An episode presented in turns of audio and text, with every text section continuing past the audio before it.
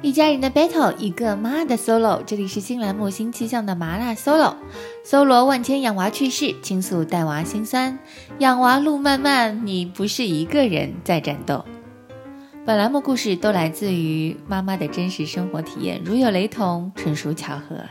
今天我们来说一下童年阴影。之前有找几位嘉宾一起聊过这个话题。其实童年阴影会有很多，比如说看了一个很恐怖的片子，比如说有一段不好的经历。那今天我们就看看网友们是怎么说的，看看他们的童年阴影到底是什么呢？第一位朋友是抑郁几天分享的故事，他说：“我快而立之年了，今年却是我第一次去游乐场。”欢乐谷，我经历了一晚上的兴奋。当我入场以后，立定在那里，被五颜六色的房子和欢笑声，还有路人包围了。我问着旁边一脸淡定的弟弟妹妹：“我说这就是欢乐谷吗？”而我弟我妹显然不是第一次来，甚至游乐场对他们来说一点儿也不新鲜。他们敷衍了我几句以后呢，就在讨论说锦江乐园、常州恐龙园、欢乐谷的区别啊，完全没有在意我的异样。我深吸一口气，忽然上前拉着他们，卸下一切包袱的我，立马开启了撒娇模式，就像一个小孩一样，让我弟弟妹妹一脸懵逼。但是趁着他们不注意的时候，我背过身去，躲到了出口处，在最阴暗的角落里，抹着不住滴落的眼泪。这泪水。是欠曾经九岁的我。那年我父母答应寒假带我去游乐园，条件是班级一定要考到前三啊。我虽然成绩一直不错，但确实因为粗心啊，会落了很多分数。那那次我就特别认真，期末考试居然得了三个满分。我父母脸上生光以后呢，自然是满足我的愿望啦。然而对我的额外要求就是去游乐园之前呢，必须把寒假作业全部完成。所以我就白天做夜里赶，就算我妈带我去姥姥家呢，我都带着作业在那里做。作业越来越少，日子越来越近，我幸福的幻想啊，自己在游乐场里那种撒欢的样子，就止不住乐开了怀。以至于舅舅他们走过的时候就说：“哎呦，这孩子莫不是读书读傻了，天天在那边做作业啊？”是啊，幸福越来越近了。可是我怎么料到触手可及的幸福会在一瞬间就变得支离破碎，然后扎在我心口上，让我至今都隐隐作疼呢？在去游乐园的前一天，一场噩梦原来在那边等着我。那天哥哥姐姐弟弟妹妹就忽然异口同声地说我偷钱。长辈纷纷都对我指指点点，妈妈在旁边问完一直摇着头的姥姥以后呢，直接拿鸡毛掸子就逼问我有没有偷钱。其实呢，是表哥他们几个去镇上公园，嗯，偷了姥爷的钱以后呢，联合起来又来诬陷我。妈妈问我你有没有拿，我说我没有。她问了一遍又一遍，我依旧说没有。几遍过后，我死活不承认。于是要面子的他就直接劈头盖脸打了下来，打到我衣服碎了，鸡毛掸子也折了，脸上皮都破了，手脚上都是条条杠杠的时候，我死咬着牙倔强地说：“我就是没偷。”后来老爷回来了，他看不下去了，就说了句：“哎，这钱就当是我丢了吧，啊，大过年的不要这么发疯的打孩子啊。”可是这一年，所有人都没有给我好脸色看，被长辈孤立，被长辈鄙视。就像一艘小船在伶仃洋里挣扎。寒假日记里，我第一次写下了寻死的念头。不过老师不会看，甚至我偷偷吃了三粒安眠药以后才知道，剂量真的是不够。只是从那天起，我不喜欢那些所谓的哥哥姐姐、弟弟妹妹，包括他们的父母，还有我的姥姥、姥爷，连我妈我都不喜欢。顺带着，我开始不喜欢过年。每次去姥姥家，我永远是最后一个到，第一个走。就是因为那次的偷窃行为，所谓的偷窃行为，奖赏也取消了，也是顺带着我从此不喜欢一切的游乐园。如果当时有一个人诚实一点，有一个大人维护一下，寻找一下公义和公正，甚至我那自尊心极强的妈妈明白他儿子的自尊心和他一脉相承的话，我可能现在也不会每每到过年的日子就情不自禁的咬牙切齿，如同一只受伤的小兽，时刻提防。时刻害怕，他们忘记了，小时候会长大的，长大之后的野兽就不只是防卫了。我妈妈不明白，为什么我物质上尽力满足她，却从来不愿意和她坐下来好好说话。我亲戚也不明白，为什么我事业做得风生水起，却连个看仓库的职位都不给他们安排。而我自己，却终于在今年明白了，为什么我到欢乐谷那一刻会这么兴奋，这么幸福，却也这么心酸。九岁被妈妈打得遍体鳞伤的我，憋住的眼泪，在过了差不多二十年之后，才放肆的哭出来。这，就是童年阴影。相比别人的阴影，可能没有那么痛，没有那么伤，甚至有点微不足道。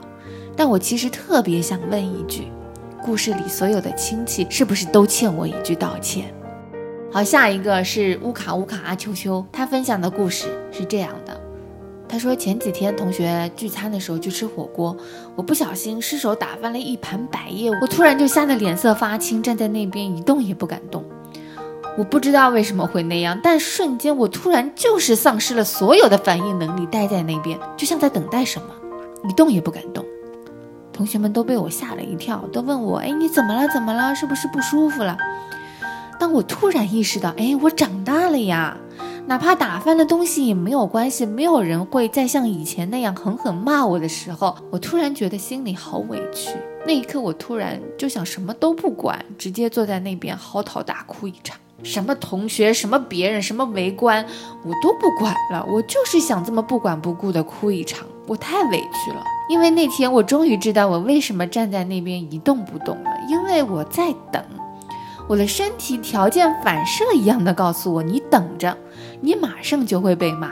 每次过马路的时候，有车冲过来，那一瞬间，别人可能都会赶紧跑开，但是我却也是突然丧失所有反应能力一样，像突然被点了穴一样，站在那边一动也不能动。原来我也在等，我也在等着被骂、被打、被拖走。因为小的时候，不管马路上有没有车，我妈都会拉着我在马路上横冲直撞，什么红灯绿灯，在她眼里都是不存在的。我不肯走，她会站在马路中央。狠狠揍我几拳，连拖带拽，我害怕，我特别害怕，我没有安全感，我觉得跟我妈走很危险，可不跟她走，我好像也很危险。车子来来往往，我还要被打，这种恐惧有多深刻呢？深刻到他让我长大以后不怎么敢独自过马路。这么多年过去了，明明那些他拉着我过马路的记忆都模糊了，但我身体还记得。只要车子一多，或者看到有车直接冲我开过来，我就会瞬间傻掉，站在马路中间一动也动不了。去年做完兼职回学校的路上，我小心翼翼过马路的时候，看到一个妈妈和她的小孩正在等红绿灯，他们嘴里喊着“红灯停，绿灯行”，嘻嘻哈哈的样子好开心。我在后面看着他们，突然就开始哭了，一边骑车一边哭。从小到大，从来没有人这样耐心的教我怎么过马路。我突然觉得，这么多年，那个站在马路中央一动也不敢动的孩子，就像一个可笑的傻子；而现在，这个一边骑自行车一边哭的我，也像个傻子。那些阴影会跟随着我一生吗？我想说，会。以前我也曾经以为长大就好了，都会过去的。可现在我已经没有这个想法了，真的不会好。有些童年阴影是注定跟着我们一辈子的。接下来分享一个 Miss 的故事。他说小时候吃那种玻璃瓶儿装的钙片，有一次我去拿盖子没有盖紧，我一拿起来呢，瓶子就掉在地上碎了。这时候妈妈进来，在我手足无措的时候，不分青红皂白就给了我一拳。我记得当时我就哭了出来。结果呢？到现在我都二十几岁了，所有需要拧上的东西，我都需要别人帮我去拧，因为我不相信自己，我怕我自己拧过的东西拧不紧，还是会碎。哪怕是自己拧一瓶饮料，我也会把它倒过来，一直看，一直看到直到确定哦，它真的没有洒，它拧紧了，我才放心。这就是童年一件小事对我的影响。下一位是温笑朋友分享的故事，他说。春节带七岁的小外甥去逛超市买玩具，他流连在玩具之间，抱着一辆玩具汽车和我说：“他选好了，就想买这辆汽车。”我蹲下来望着他，我说：“嗯，你其他就不需要了吗？”他又回头看了看那些玩具，欲言又止的样子。我说：“你不用担心，你要什么我都可以给你买，你可以多拿几个。”他的眼睛一下子透进了很多亮光，充满期待地问我。真的吗？然后看着他小跑着去拿各种各样他喜欢的玩具的时候，我站在原地突然就哭了。我心里默默地说：“真的，我都买给你，真的。”周围的人来来往往，络绎不绝，可是我的眼泪就是止不住的流。真的，真的，我不打你也不骂你。你想去的游乐场，我带你去；你想要的洋娃娃，我买给你；你想吃的冰淇淋，也可以告诉我。你喜欢什么都可以。如果你想哭，也可以大声哭出来。这个故事不知道大家有没有听懂？微笑给小外甥买玩具，满足他的一切希望。其实治愈的是童年的自己。嗯，有点伤感。下一个故事啊，暴走萝莉。他说，五岁的时候从外面玩耍，回到家目睹了家暴，妈妈满脸都是血，抱着我哭，我脑袋一片空白。接下来是重组家庭，陌生环境，我是被周围邻居孩子孤立的那一个，没有人愿意和我一起玩，也不知道为什么他们要夺走我的糖果，换裹着烟头，然后石子儿还给我，我傻兮兮的说谢谢，打开后却被嘲笑。所以到现在我一直不爱吃糖。小时候最怕的就是别人问我的名字，我改了名，随了妈妈的姓。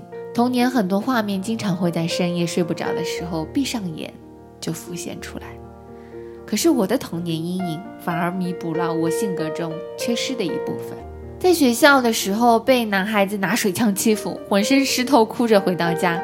第二天到学校，我妈妈课间冲进教室，把他的水枪踩烂。告诉他，以后不要再欺负他的女儿。小学里，一个家境不错的小女孩买了一本精美的同学录，在我面前炫耀，我特别羡慕。回家后告诉妈妈，我也想要。她问我，你为什么想要呢？我说，因为觉得特别好看。她没有说话。买完以后告诉我，以后不要随便攀比。那一刻，我是羞愧的。我的母亲对我富养。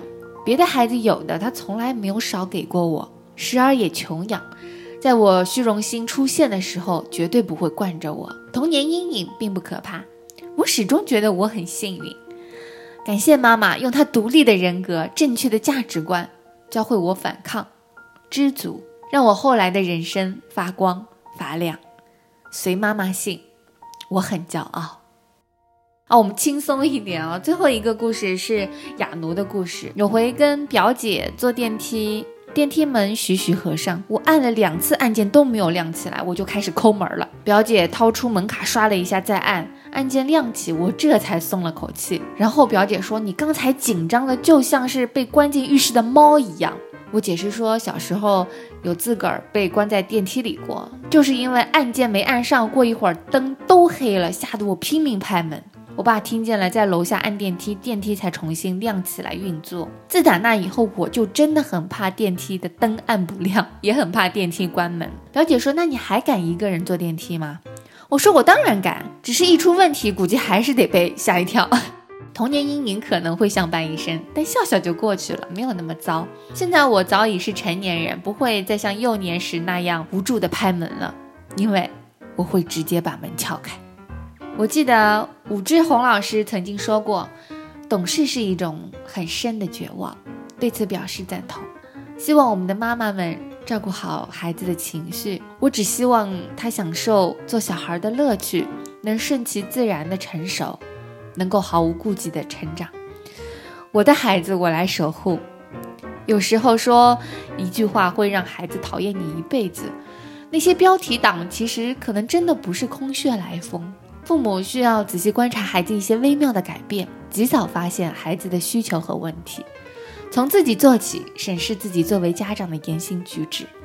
也许我们所谓的为孩子好，那些想法在孩子眼里可能是不公平或者不理解的强硬和冷漠。小孩外界受到伤害呢，也是不可避免的。今天可能是校园霸凌，可能是被别人排挤，所以做家长的还是要给孩子创造一个良好的家庭氛围。让孩子愿意开口向父母倾诉和分享，分享每天的一切，分享这些脆弱和敏感，那就是开始治愈他们，也是治愈我们自己的一个很好的开始。好了，如果你也有关于自己童年阴影的一些故事想分享给大家，可以加微信 l 一的零二给群主，我置顶在评论区。想收听关于童年阴影更多的故事，也可以去另外一个专辑《马拉斯冯话》找到你想听的内容。好了。我们下期见。